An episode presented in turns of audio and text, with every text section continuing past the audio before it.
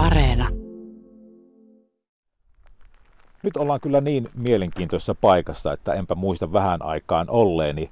Aivan rajan tuntumasta, sulkee rajavyöhyke. Ollaan Lappeenrannan Vainikkalassa, äh, Hiivaniemen kylällä. Tästä on tuohon Vainikkalan rautatieasemalle matkaa noin 2 kilometriä, Lappeenrannan keskustaan 30 kilometriä ja Venäjän rajalle melko tarkalleen 400 metriä.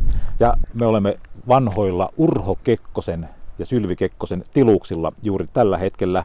Raine Kälviäinen, nämä on sun maita nykyään, eikö vaan? Kyllä on.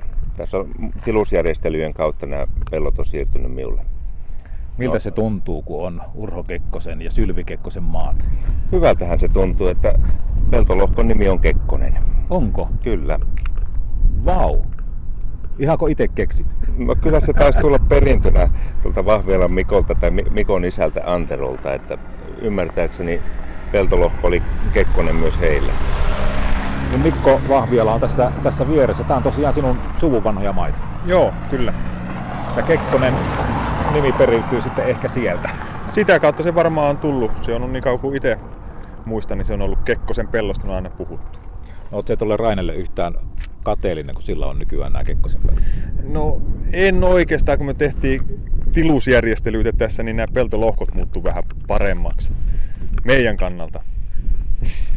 Vuonna 1938 Urho Kekkonen hän oli kansanedustaja ja hän sitten oli Viipurin läntisen vaalipiiristä valittu kansanedustajaksi ja päätti sitten, että kun hän maalaisliittolainen on, niin pitää sitä nyt maatilaa olla ja rupesi sitten katsastelemaan, että mistä löytyisi tila.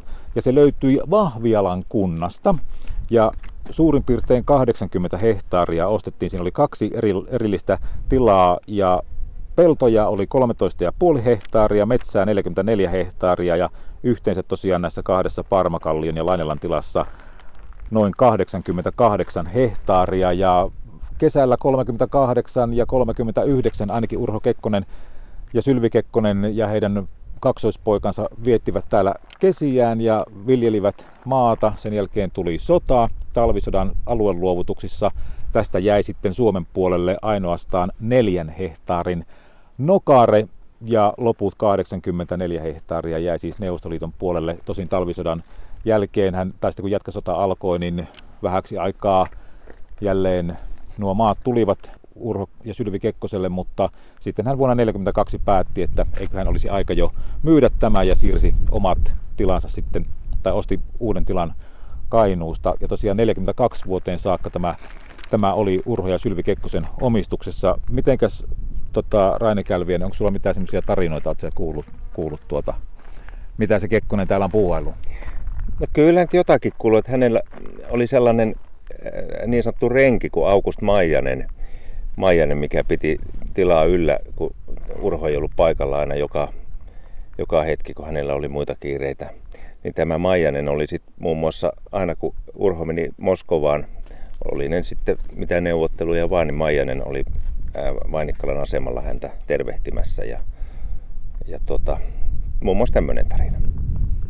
Sauli Vainikka, se on täällä tämmöinen kylätalkoolainen, niin tuossa menee tämmöinen oja ja toisella puolella on peltoa ja toisella puolella on sitten tämän Rainen Kälviäisen ohra, vaikka se on vähän huonossa kunnossa tällä hetkellä. Mutta tota, minkäs näköinen tämä nokare on, joka, joka tässä niin Suomen puolella on vielä Kekkosen maasta jäljellä? No kyllä tämä ihan tämmöistä perinteistä suomalaista viljelysmaata peltoa on, että ei tästä oikein muuta kiinnekohtaa pysty erottamaan, paitsi tämä uusi taulu, mikä tuohon nyt viime viikolla pystytettiin. Ja se on oikeastaan semmoinen kiilamainen ollut se, mikä jäi tänne Suomen puolelle, semmoinen kiilamainen ää, niin kuin neljän hehtaarin palanen. Joo, se on ollut sellainen, mutta nyt tällä hetkellä sitä ei kyllä pysty sitä kiilamaisuutta mistään havaitsemaan. Tämä on salaojitettu ja ojitettu, että tämä on muuttanut muotoa takuu varmasti niin hyvinkin paljon niistä ajoista. Onko tuolla, tota, onko kumpikaan, kukaan käynyt tuolla rajan toisella puolella katsomassa, miltä siellä näyttää? Raine Kälviä, niin sinä olet ainakin. Kyllä tämän Sauli kanssa käytiin 2000-luvun alussa Parmakalliotilalla, että tuossa pellon takana oleva metsä, mikä on ihan täyttä metsää tänä päivänä, niin samanlaista peltoa se on ollut silloin, kun se on ollut Suomella. Että kyllä se luonto äkkiä muokkaa, muokkaa että jos ei mitään, mitään tehdä, niin luonto ottaa omansa. Parmakallio tila on tosiaan tuossa noin 800 metrin päässä tuolla rajan toisella puolella ja siellä oli jo pikkupeltoja havaittavissa silloin 80, anteeksi, 2000-luvun alkupuolella, mutta hyvin vaikea enää löytää perustuskiviä sun muita, että kyllä se puut kasvaa joka vuosi. Niin siellä ei mitään rakennuksia enää ole? Ei ole. Pelkkiä kivijalkoja. Rap, raput me löydettiin, betonista valetut raput Parmakalliotilalle. Nyt kun katsot Mikko Vahviala tuota taulua, joka lauantaina julkistetaan, niin milläs mieli? Ihan siis herättää muistoja ihan, siis ihan asiallinen varmaan. Moni ei ole tämmöistä tiennyt, että siitä on jäänyt ja että Urho ja Sylvi on omistanut edes maata tältä kulmalta. Tulee monelle varmaan yllätyksenä ja sitten, että siitä on vielä jäänyt, jäänyt kuitenkin jonkunlainen pala tänne nykyisen Suomen puolellekin.